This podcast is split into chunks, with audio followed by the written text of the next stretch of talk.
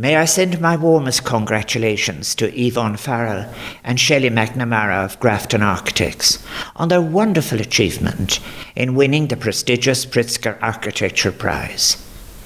As laureates of the Pritzker Prize, you have been accorded the highest accolade within your profession, having joined an illustrious list of practitioners of your craft, fellow Pritzker laureates, who, with you now among them, have made such significant architectural contributions. I congratulate you both.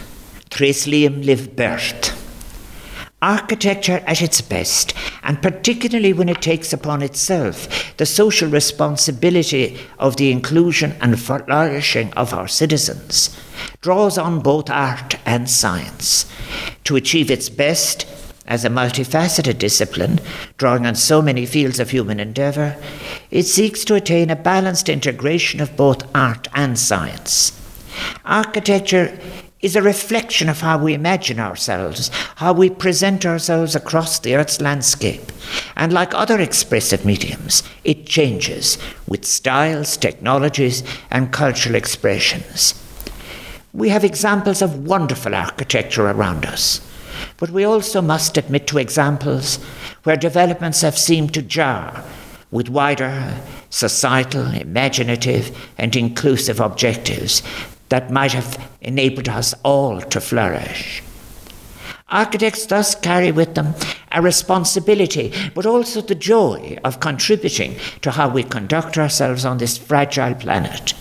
I do know and appreciate that a body of skilled and thoughtful women and men and Yvonne Farrell and Shelley McNamara are the joint fourth and fifth women to receive this prize. Pritzker laureates have demonstrated the skills and knowledge of how to be instruments of positive change towards a sustainable future through recognizing and embracing the challenges we are all confronted with by climate change, biodiversity loss, and the increasingly acute scourge of urban homelessness, exclusion, and social isolation the deepening of inequality and loss of social cohesion. As practitioners and teachers, you have much to impart to emerging women and men aspiring to excel in a profession that can have such a profound impact on the well being of our societies. While we all would have preferred for this award ceremony to proceed in the usual manner, COVID 19 made that impossible. However, not defeated but with resilience.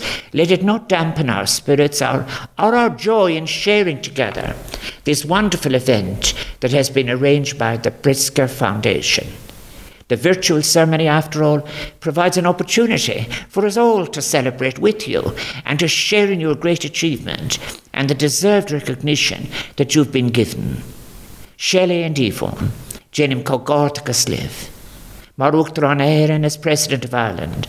I congratulate you both and I wish you both continued success. Berbanach.